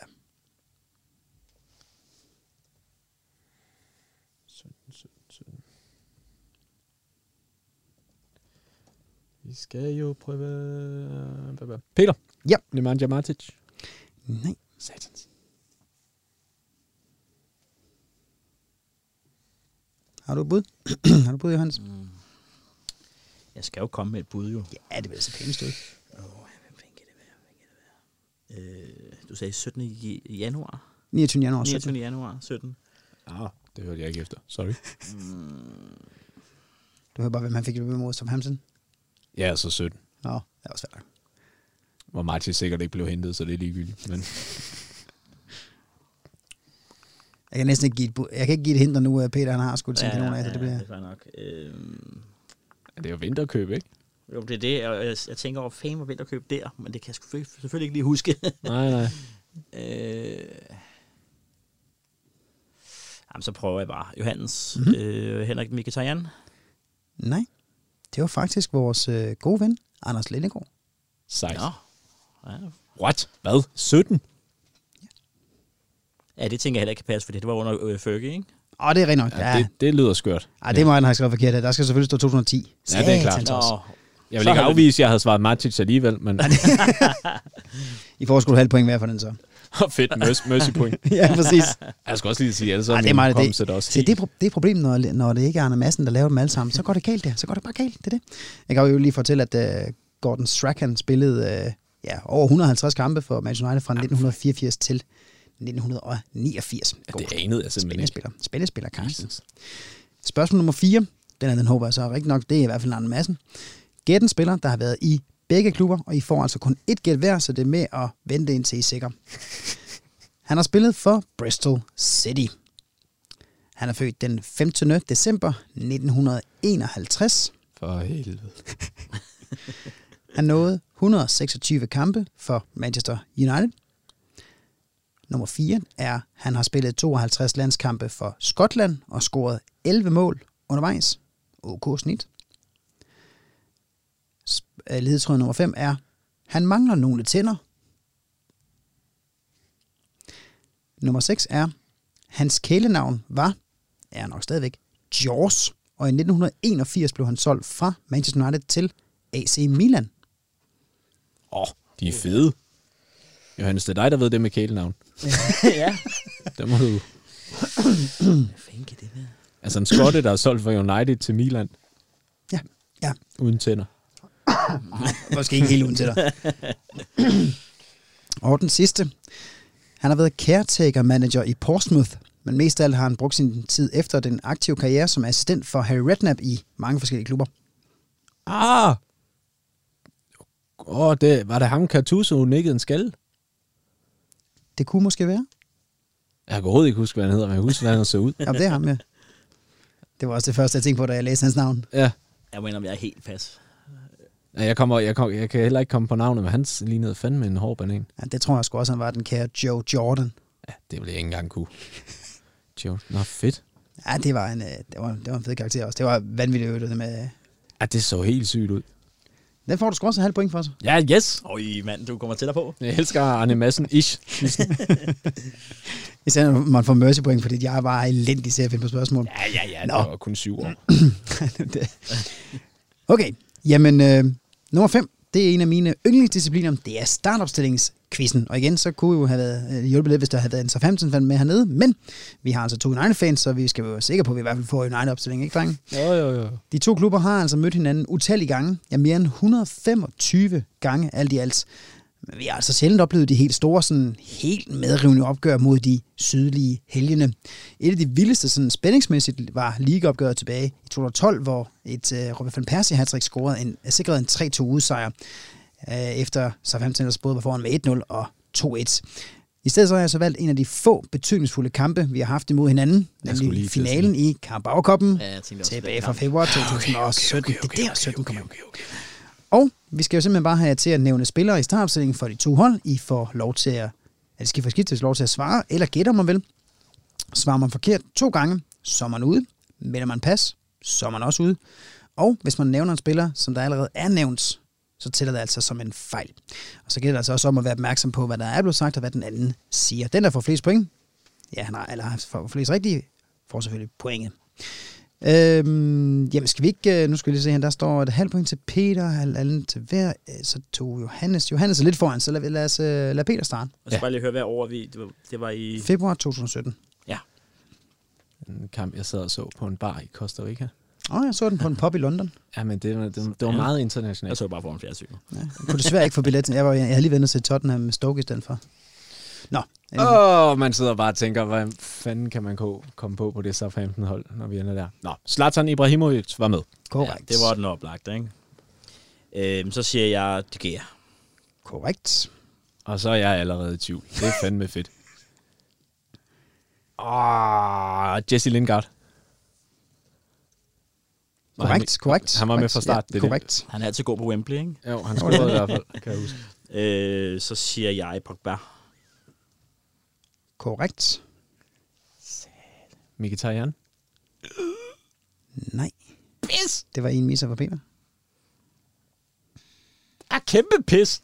Så siger jeg Luke Shaw. Nej.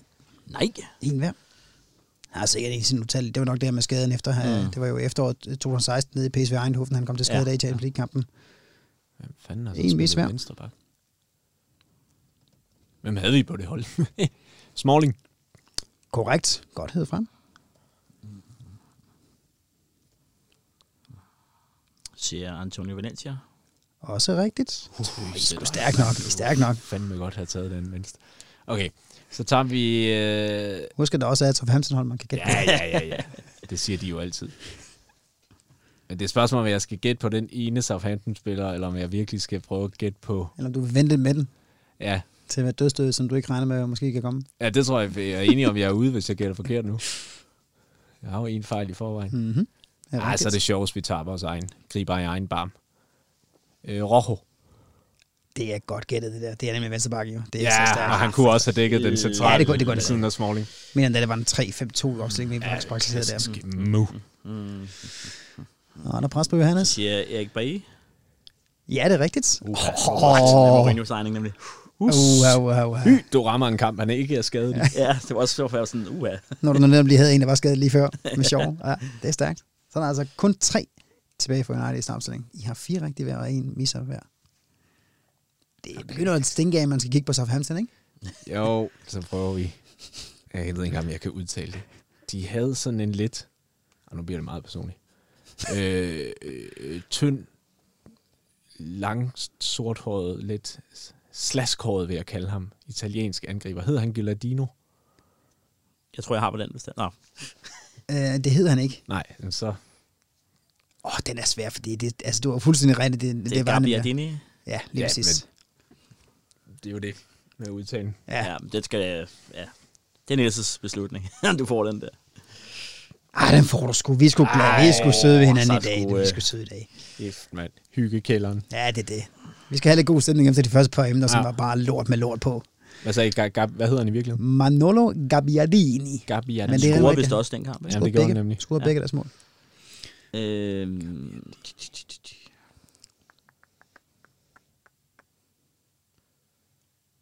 Ja, man skal grave dybt nu.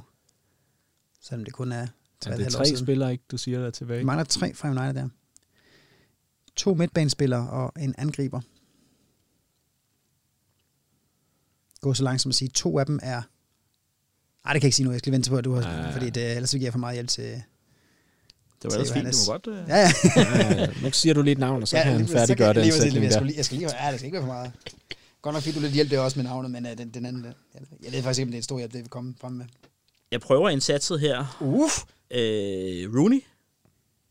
Ekstremt satset. Det kan jeg godt lide. Ja, det, det, ja, den er jeg sgu ked af. Den, øh, den må jeg desværre sige et mis på. Fordi han stoppede under Mourinho, men det var... Jeg synes, han var med i det dengang. Nej, det var han sgu ikke. Det var han sgu ikke. Men helvede har spillet de... Øhm, skal jeg snakke ordentligt? Der mangler noget centralt midt, ikke? Øh, jo, der mangler øh, faktisk to spanier. Nå, nå. Den det ene er der det stadigvæk, den en- anden han, er for, han forlod os i sommer. Det var sødt. Ja, så er det Heller, ikke? Og, Jo, og Marta. Og på Ja. toppen, der er det vores øh, 50 million down the drain. Det er Martial. Lige præcis. Jamen, ham havde jeg også ja, gættet på. Martial, selvfølgelig. Men Hedder havde jeg faktisk glemt. Hvis vi kigger på øh, Saints' opstilling, som jo kan alle sammen, det er derfor, jeg siger den bare lige Ja, ja, hurtigt, ja. fordi det behøver slet ikke. Det Så var, jeg ikke sige dem forkert. alle nej, sammen. det er det. øh, Foster, Suarez, Yoshida, Ryan Bertrand, Jack Stevens, Nej. Steve, nej, fedt at bare sige nej, Steve Davis, Oriol Romero, James Ward-Prowse, Nathaniel Redmond, Nate Redmond, Dusan Tadic, Ah, og så Manolo Gabbiadini. Men de har stadig mange af dem så i dag, Ja, det har han faktisk. hvor Også, er, sidder Snyder Lind hos os på det tidspunkt? oh, Eller er han videre i... jeg tror måske, han var på bænken der. Det må ja. Han næsten være, fordi det var Carrick og Fellaini og Rashford, der kom ind undervejs. Wow. Ja, altså, øh, det var så et point til, til Peter der, så nu skal jeg, nu skal jeg til regne jo også. Ej, satans mand. Ja, hvad er det så godt? Det var så... Øh, Jeg var også heldig på den der Peter med Gabi og Dene der. Ja, den var, den var sød. Altså, det, Den var sød. du har også fået et par stykker undervejs. Ja, ja, det halve point. jeg jeg har fået bare to halve mercy point, og så har jeg fået et mercy point mere. Ja, ja, jeg har også været heldig herovre. To halve, halvanden til Peter, det er to halve. Ja, det, det, ej, det er faktisk øh, to og en halv mod to, ah. ender den til Peter. Vi ikke Vinder jeg på den? Ja, det er godt. Det, øh, Nå, tillykke. Det, Tak skal du have, Jonas.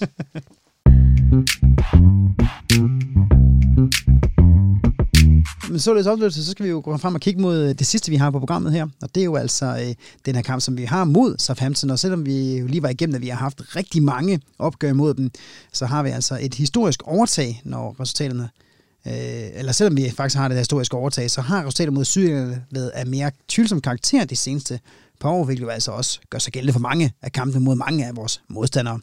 Men lad os lige starte med at få slået fast her, til kampen mod Southampton på søndag på den engelske sydkyst, er vi overhovedet favoritter til et opgør? altså, øh, vi burde jo være favoritter. Men, men jeg er faktisk lige ved at sige, at det er vi ikke.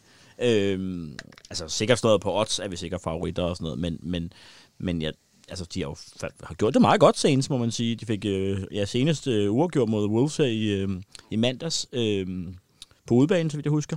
Ført lang tid. Ja. Øhm, så, så, så jeg ved ikke, om vi er favoritter. Altså, vi har jo en okay udbaneform, må man så sige, men ja, det er sgu svært at sige. Ja, enig. Altså, knebende favoritter tror jeg, jeg vil gøre os til. Og det tror jeg også, Oddset vil gøre, men det er ikke, fordi man tænker, it's in the back. Men igen, det tænker vi jo aldrig lige i øjeblikket. En gang foran 3-0 mod Basaksehir her ved pausen. Jamen, hvad er det lige, uh, Southampton lige pludselig er blevet så god til, siden de nu kan gøre sig til i, i toppen af ligaen? Altså, jeg vil jo egentlig bare sige, at det, det er sådan et, et godt, stabilt hold med en god træner. Altså, nu kører vi jo lige øh, opstilling igennem fra øh, Liga Cup-finalen. Øh, øh, og det er jo mange af de samme spillere, der går igen, ikke? Altså, James Ward-Prowse, øh, Romero, Bertrand. Øh, og udover det, så er det sådan nogle øh, Kyle Walker-Peters, øh, Jannik Vestergaard og Theo Walcott, som lige har scoret sit første mål i 15 år for dem. Øh, så jeg synes, det er sådan stabile spillere. De har ikke nogen øh, i top 10, hverken på øh, målscoring eller assist. Men, men det er sådan stabilt gode, erfarne Premier League-spillere. Ja, så jeg er også sådan lidt, altså har de gjort det så godt igen, eller tager de også lidt fordel af en, af, en, af en liga, der er meget ustabil, og et kampprogram for dem, der er meget ustabil. Altså som jeg lige ser, så starter de med at tabe de tre første, og så er det altså sejr over Burnley og West Bromwich, og øh, Aston Villa og Newcastle blandt andet. Og så ved jeg godt, at man har hentet øh, uafgjort mod Chelsea og, og slået Everton. Og i det mod Wolves er også et godt resultat øh, bevares, men jeg synes jo heller ikke, fordi de har, de, har, de har sprængt det i luften. Altså, jeg ved ikke en skid om Southampton, og jeg har ikke nået at sætte mig ind i dem, så jeg har hørt den anden podcast, hvor der blev sagt noget klogt om den. øh, så de ord, der kommer nu, er ikke mine egne, øh, kort resumeret. Copyright der. Det er de faktisk, øh, de er virkelig godt trænet af Hasselhytten, ved jeg. Øh, og så, har du lagt mærke til? Har du ja, har jeg lagt mærke til. Nej, og så noget, vi jo selv oplevede, øh, det kan jeg dog huske, da vi spillede 2-2 mod dem i sidste sæson. Altså, de, har et, de, de er godt sat op, og de er godt sat op presmæssigt. Øh, de øh, mæskede sig jo i øh, Pogba's øh, boldtab sidst. Så det er, jo, det er jo, på den måde er det jo godt trænet hold med en ret klar plan også. Man går ind og arbejder, man går ind og laver et ekstremt hårdt og ekstremt højt pres med en klar gameplan og nogle spillere, der er perfekt udfyldte til de roller. Og det er de gode til. Så de er jo meget afklaret i deres spil, som mange af de hold, der har succes i øjeblikket, er. Fordi det er noget, der ligger på ryggraden. Det er noget, man kan falde tilbage på, om man behøver ikke guddommelig inspiration fra bænken. Man ved ligesom, hvad ens job er, hvad ved, man skal ind og gøre det. Og så er han jo ikke en dårlig træner, øh, Hasselhylden. Og Southampton er også meget vigtigt. Det er ikke en dårlig klub. Det er en pissegodt ledet klub. Altså, det kræver kraft med tunge løg at beholde en træner, efter han har tabt 9-0. Øh, og det, det gør de jo, og det, det spiser de så frugterne af nu. Og det er en underlig øh, billedsprog, når man lige har sagt løg, men det gør de. Og det har de jo, det har jo været en veldrevet klub i mange år. Altså, de er jo kendt som den her talentfabrik for det meste af, af, af, af Premier League. Så det er en veldrevet klub lige nu med, med en træner, med, men der passer til dem, og de har en afklaret profil, og det kan mange hold slå sig på, og det kan Manchester United også.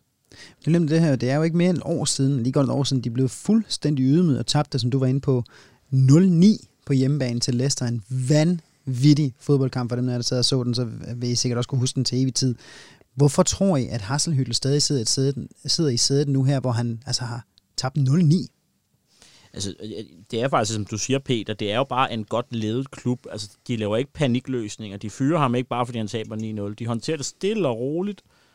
Intet, men, intet mere end det, eller mindre end det. De, de holder bare øh, stabilitet i den.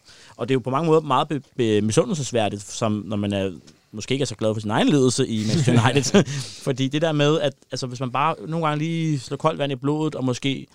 Altså man skal også bare huske, at alle kan have en, øh, en øh, off-day, ikke? Og det havde øh, Saints den kamp, fordi det var ikke fordi, at Leeds, øh, Leicester var øh, ni mål bedre end Southampton, men det var det måske lige den kamp. Men det der med den der ro og stabilitet er rigtig godt vil lige have kunne leve med sådan en nederlag? Altså et 0-9 ned hjemme nederlag? Eller havde I tænkt, at den, nu skulle du træne en fyre sådan?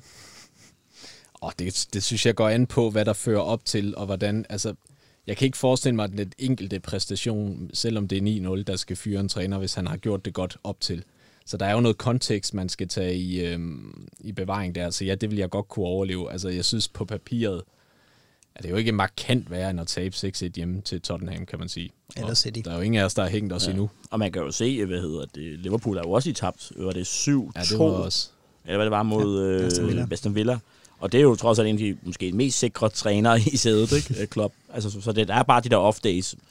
Øhm, så ja, det tror jeg også, jeg bare tager stille roligt. Lad os da håbe, de får en ofte igen her på, øh, på søndag mod os. Hvis vi kigger på øh, deres startopstilling, som vi har været inde på, så er det en, meget, en klub, som er, er meget rolig omkring deres ting, og også har en, en, en fast stamme. Er der nogen fra deres startopstilling, som, som vi kunne gå ind og bruge øh, lige nu her? Og i så fald hvem? Øh, nej, jeg vil ikke sige, umiddelbart vil jeg ikke sige nogen. Øh, og det er igen det der, altså i forlængelse af det, jeg sagde før, altså det er måske mere kollektivet end sådan separate stjerner. Altså når jeg, når jeg ser på deres hold, Øh, altså, de har en, sådan en, altså, Jannik Vestergaard er fast starter, altså ham synes jeg ikke er en særlig god midterforsvar. Altså, øh, så der er klodset. Øh, så, øh, men, altså, han er jo stabil og sådan noget, men, men det er jo ikke sådan nogen, hvor jeg tænker, de går ind på Manchester Uniteds hold. Altså, øh, så nej, det vil jeg ikke sige. Det er mere kollektivet. Du mener ikke en mand som øh, Che Adams, for eksempel, han ville kunne få, have noget at lave ind på, øh, på Uniteds offensiv? Nej, altså ikke hvis du kigger på, på topniveau i forhold til de spillere, vi har i vores offensiv. Ikke? Altså, der er vi jo Vores topniveau dygtige. er jo fantastisk for tiden, jeg ført. Som vi lige har været igennem. I går, eller hvad? Ej, øh, altså umiddelbart ikke nej, det vil jeg ikke sige. Jamen, jeg, jeg er enig. Altså, det er på trænerbænken, du, du måske kan se den største forskel, og hvor man godt kunne tænke sig, det kunne da være et interessant eksperiment at se, hvad kunne sådan en type få ud af Manchester United. Men, men spiller til spiller, nej, det vil jeg simpelthen ikke, øh, heller ikke kunne argumentere for. Så når jeg siger på den måde, så burde vi jo rent faktisk være store favoritter. Jamen, det er jo det, der er så dejligt med fodbold. Det er jo ikke bare en til en sum af de 11 individer på banen, der skal mere til. Men hvis man skal prøve at hive et enkelt individ ud af måske to hos Southampton, hvem skal vi så især holde øje med her på søndag? Altså, hvem kan gøre mest ondt på os?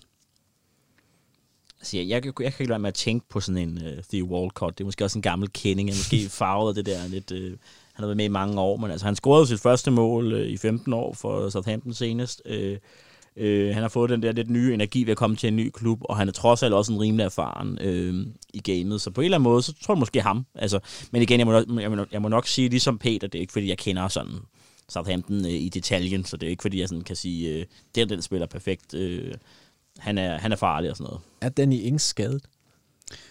Uh, uff, der fik du mig godt. Ikke ifølge de uh, bulletiner, jeg har her på Transfermarkt. Nej, fordi ellers kunne det også godt være sådan en klassisk en, hvor han ja. går ind og laver noget bøvl på os. Men det er også lidt af, af navn, hvad man ved, men også han har jo været virkelig godt kørende for dem. Jeg synes bare ikke, han har spillet de sidste par kampe. Han har ikke spillet sidste par kampe, jeg ved faktisk, det må være om, det ved jeg faktisk ikke. Nej, Så meget har jeg heller ikke fået med på uh, Nej, og det er jo øh, øh, fred, fred være med det. Der, man må også godt lave noget research derhjemme derude. Det kan ikke, I kan ikke Men- bare få men- det gratis. Men Thierry Adams er også et godt bud på en mand, hvis, hvis han rammer dagen, der godt kan gøre ondt på os. Men det er mere Hasselhyttel, det er kollektivet, det er, hvis han har fundet en eller anden lille ting, han godt kan se. Hvis vi går ind og gør det her, mens de er i den her fase af spillet, så kan det fandme gøre ondt på dem. Altså, det er det, man skal frygte.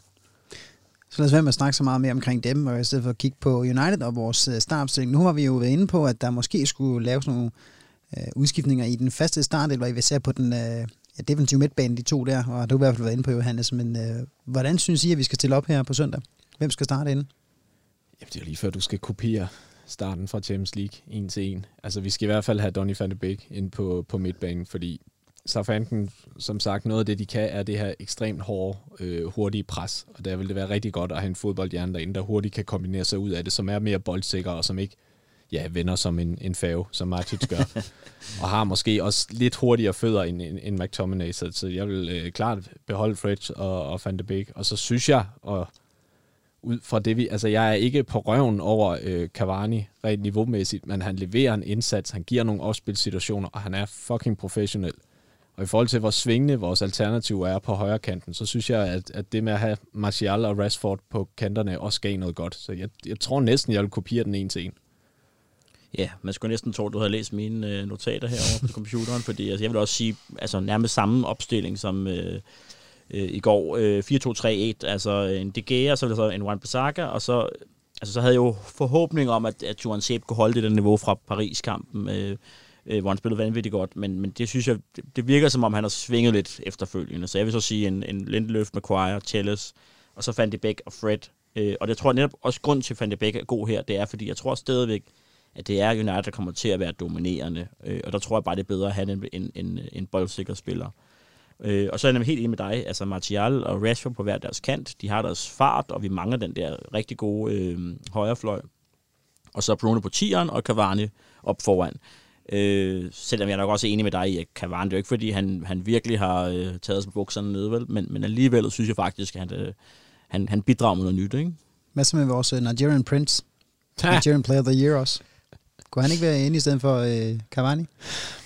Altså jeg tænker, når han ikke kommer ind i en kamp som i går, hvor vi får en 3-0, ikke? så bliver det sgu svært. Kæft, mand. Ej, han kan gå hen til Arne Massens evige quizmarker snart. Jeg havde ikke glemt, han var der. Altså, men han har jo ikke set imponerende ud efter, øh, efter corona. Jamen, Øh, hvem har det? Ja, det er jo touché. Men det er heller ikke så lang tid nu. Han er der ikke, er det ikke sådan, uh, til januar eller sådan noget?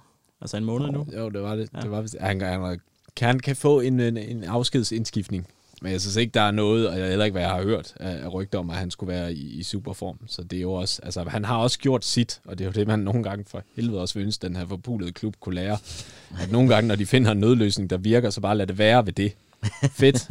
Igalo kom ind, gjorde det godt, han løste det problem, der var. Så kan vi sende ham videre. Det har kostet en helvedes masse penge, jo jo, men det løste også problemet, der var. Der er jo ingen grund til at lave en solskær, og så give ham tre års fastansættelse som vores nye backup-angriber.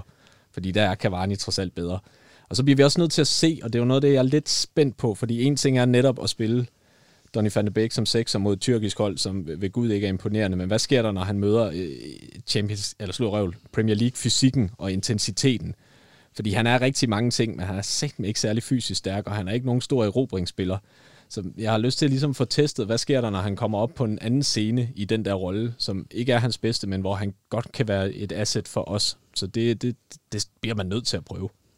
Ja, og netop med det der pres, øh, som der, der kommer fra Premier League-hold. Altså, det har vi jo set her i Champions League. Det er i hvert fald i går. Øh, er jo slet ikke på samme måde, slet ikke sammenlignes med det, der kommer. Så det, det er en meget god pointe. Men jeg tænker også, at han skal også bare lige have muligheden, fordi det er ikke mange øh, minutter, Ej. han har fået i Premier League. Øh, så jeg tænker også, at han skal have mulighed for start, øh, specielt oven på en god præstation. Ikke? Jo.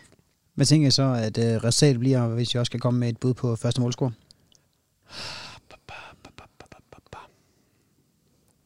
Jamen, det er fandme som at slå med en terning. ja. Altså, jeg tror, det bliver en, en, en taktisk affære, hvor at, altså, United kommer til at være dominerende, men det bliver meget sådan taktisk, og jeg tror, det, altså, så, ligesom med alt andet, er det jo vigtigt at få det første mål. Øh, det der med at få en god start, ligesom vi så i går, øh, så mit bud vil umiddelbart være 1-0, tror jeg faktisk, til Manchester United, og så Bruno Fernandes, ikke? Han er jo i god form. på, på strafspark? på strafspark. Jeg tror sgu, det bliver, ja. Altså, det kan godt gå hen og blive taktisk, men jeg har et eller andet, der siger mig, at vi vinder 2-1, men at vi kommer tilbage. Så jeg tror, at Thierry Adams scorer først på et eller andet textbook, øh, bolderobring, omstillingsting, hvor man bare tænker, ja, de havde, de havde regnet os ud, men så tror jeg også, vi kommer tilbage. Altså faktisk det, vi er bedst til omstillinger. ja, ja, lige præcis. Men det er jo ikke forbudt for andre at bruge, desværre. Nej, nej, det er det eneste våben, vi har, så er det meget nemt at vende imod os jo. Jamen, øh, så er der jo kun lige en enkelt lille sidste ting tilbage, og det er jo det her, den her del af udsendelsen, hvor jeg giver mine gæster fri taletid, efter de jo nærmest ikke har sagt noget i en god times tid. øhm, det er, hvis de lige har et eller andet på hjertet, de gerne vil have med et surt opstød, noget pudsigt, de har tænkt over, eller en opfordring om at ændre syn eller indstilling til, ja, hvad end nu må være. Der er frit slag på samtlige samtalehylder, dog skal det gerne lige have en fodboldmæssig relevans. Så øh, Johannes, skal vi starte på dig? Yes, øh, og jeg vil jo fortsætte lidt i den her sportsdirektør... Øh, diskussion, og jeg, og jeg har faktisk, øh, og det er noget, jeg har nævnt tidligere, men nu har jeg lidt en, en ny vinkel på den. Øh, jeg ved ikke, hvor ny den er, det, I har sikkert allerede hørt den, men øh, øh, jeg hørte faktisk den her meget udmærket podcast fra Sky Sports, de har den, der hedder Pitch to Post øh, podcast, hvor at øh, de, de øh, så på, hvor mange, United, mange penge United havde brugt siden øh, Ferguson stoppede i 2013. Øh, og der, der, der kunne de se, at altså, Manchester United havde brugt 1 milliard pund siden 2013. Altså 1 milliard Så mange penge pund. Det er ikke engang danske kroner, det er pund. Øh, I samme periode er det kun Manchester City, der har brugt flere penge. Øh, og hvis vi så kigger på sådan trofæer i den her periode, ikke, der har United vundet tre trofæer. De har vundet en Liga Cup, Mickey Mouse trofæ, FA Cup, det kan man så diskutere om det er Mickey Mouse, og så en Europa League kan man også diskutere om Mickey Mouse. Men det er i hvert fald ikke de sjove trofæer. Det er ikke øh, de trofæer, som City har vundet. De har vundet på Premier League titler. Øh, Chelsea har vundet på Premier League titler i samme periode, eller i hvert fald et. Øh, Liverpool har vundet Champions League og Premier League, og det, og det er ikke fordi, jeg skal... Altså, det er vores konkurrenter, men det er bare for at sige, klubber, som har brugt færre penge end Manchester United, altså Chelsea og Liverpool, har vundet flere trofæer. Min pointe med det her, vi skal sige her, bare for at prøve at, at få være lidt konstruktiv, det er, at jeg tror ikke, at vi kommer til at vinde de her store trofæer, altså Premier League og Champions League, så længe vi ikke har en sportslig ledelse, der hører med. Så får nu for fanden hyret en eller anden sportsdirektør. Så vi får lagt en plan, og vi ligesom får bygget noget op. Og det, som jeg også sagde tidligere i den her podcast, det er jo ikke fordi, at, at altså det økonomiske med, at vi skal ansætte en sportsdirektør, der, der kan jeg ikke se argumentet for, at, de, altså, at det er for dyrt at ansætte en sportsdirektør. Fordi på sigt vil det give flere penge. Det koster i hvert fald ikke en milliard pund. Præcis. Så hør nu en sportsdirektør. Woodward. Han Nej, med, ikke? Woodward skal fandme ikke være opsportsdirektør. han, han har rigtig dårlige roller. Ja. Nå, en, øh, en dejlig opfordring til vores uh, kære Donnet, som han jo også har kendt hernede i podcaststudiet. Hvad med dig, Peter? Har du også noget på hjertet? Ja, øh, det har jeg. Altså, det havde jeg. Det havde jeg havde faktisk tænkt mig at tale lidt om øh, Martin Braithwaite bashing øh, for at holde det til fodbold, men helt væk fra United. Men så, som, en, som en Esbjerg-type, ja. Som en Esbjerg-type, ja. Og den, den kan jeg altid gemme til en anden god gang. Øh, fordi der er jo sket det i dag her onsdag, at Diego Maradona er død. Og det bliver vi nødt til at nævne, fordi det er vidderligt en af de helt, helt store drenge i det her spil. Øh, en af grundsøjlerne i moderne fodbold. Øh, og jeg har, selvom jeg lige har brugt de meget flotte ord, intet personligt forhold til manden. Jeg har aldrig set ham spille. Han har altid bare eksisteret som sådan lidt halvtyk, kokainsnifte, lidt sørgelig type øh, for mig. Og derfor fik jeg også set den her dokumentar, der er lavet om ham for nylig, som jeg vil øh, anbefale til alle. Jeg tror, den hedder Diego. Øh, altså, den er ret let at finde, har med rette fået rigtig gode anmeldelser. Øh, så det, du skal gøre nu, hvis du ikke kender ham og ikke har et forhold til ham, det er hjem og se den, og så slå nogle mål op på YouTube, se nogle træninger fra øh, Napoli, og så simpelthen, fordi det skylder man den her sport i respekt for, at øh, det er måske verdens bedste fodboldspiller, men muligvis også den største nogensinde, der er gået bort. Altså, det er et enormt profil og et enormt menneske i den her måde at lave underholdning på, som er, er gået væk, og det skal man fandme bare hjem lige og sætte sig ind og nyde i, hvad det egentlig var, han kunne, for det var ekstraordinært. Det var i hvert fald det, og det er en fremragende dokumentar, som du også er inde på. Vi snakkede også om den, Johannes, inden vi lige gik i, i, i optagelsesmode. Det er en fremragende dokumentar. Det viser også bare, hvilken formidabel fodboldspiller han var. Han var sat med noget af en character, men han var fandme med også bare god. Uh, det, det kan jeg også kunne anbefale, også som du selv sagde, gå ind og kigge nogle uh, mål på YouTube, gå ind og kigge nogle uh, træninger, kig også på en opvarmning, som han har haft på et tidspunkt. Ja, altså, han, er, han, han var sat med legendarisk. Det er, du skal jo United-krogen i det, så er det jo en måde at forstå en, en, en mand som Marcos Rojo også, altså forstå den der argentinske folkesjæl, som man tit kan tænke, hvordan fanden kan I synes, at det her store læs var, var mere værd end Messi, men han, han er alt det, som, som Sydamerika er på en eller anden måde omkring deres fodbold, deres dedikation og deres vanvid, og det er bare Jamen, det er de helt store følelser. Ja, en, øh, der skal være helt sikkert noget hyldes til Diego. Det kommer der sikkert også til at være på de mange, mange stadions rundt omkring i verden her den næste uges tid. Der kommer til at blive holdt mange øh, minuts stillhed, og jeg kan, det lyder selvfølgelig morbidt at sige, men jeg glæder mig til at se, hvordan Argentina kommer til at hylde ham, fordi de kommer til at gå på ja, den anden. Der er landesov i næste tre måned. dage eller et eller andet skulle det have. Ja, det tænker jeg, så hvis det er overhovedet nok. De skulle næsten tage 60 dage bare på grund af, at det, er jo, det er jo den alder, han desværre kun nåede at have. Jamen, øh, med en øh, rettidig og, og også meget, meget fortjent hyldest til en mand, som desværre er gået bort, så skal vi også øh, lukke ned for den her podcast. Jeg vil slutte af med at sige mange tak for besøget til både Johannes Reiter og Peter Christensen. Selv tak. Selv tak. En tak skal der også lyde til vores øh, quizmaster, Arne Madsen, som jo er inspirator til den her udsendelsesquiz, så og som I kunne høre, så var han altså noget bedre end det, jeg kunne levere. Og selvfølgelig også en stor thanks, mate, til alle jer lyttere, som for øvrigt altid er velkomne til at byde ind med spørgsmål eller emner, hvis I ligger inde med sådan noget. Skriv til os enten på Twitter eller på Facebook, eller på vores mail via podcast snabelag Www.dk. Vores podcast indbakke er åben 24 365. I næste uge er Selver Elesovic i værtsstolen, og lad os håbe, at han kan dissekere to sejre til vores elskede røde djævle til den tid. Men indtil da er det Nils Oltinsen, der siger tak for jeres tid. På genhør. Farvel Diego. Og Come on United! Yes! Skide godt. Ja, jeg havde, faktisk, jeg havde faktisk også tænkt, at hvis ikke nogen havde sagt Diego, så ville jeg også gøre det. Det var det første, du også sagde. Ja, det var fint at komme med. Altså. Gracias,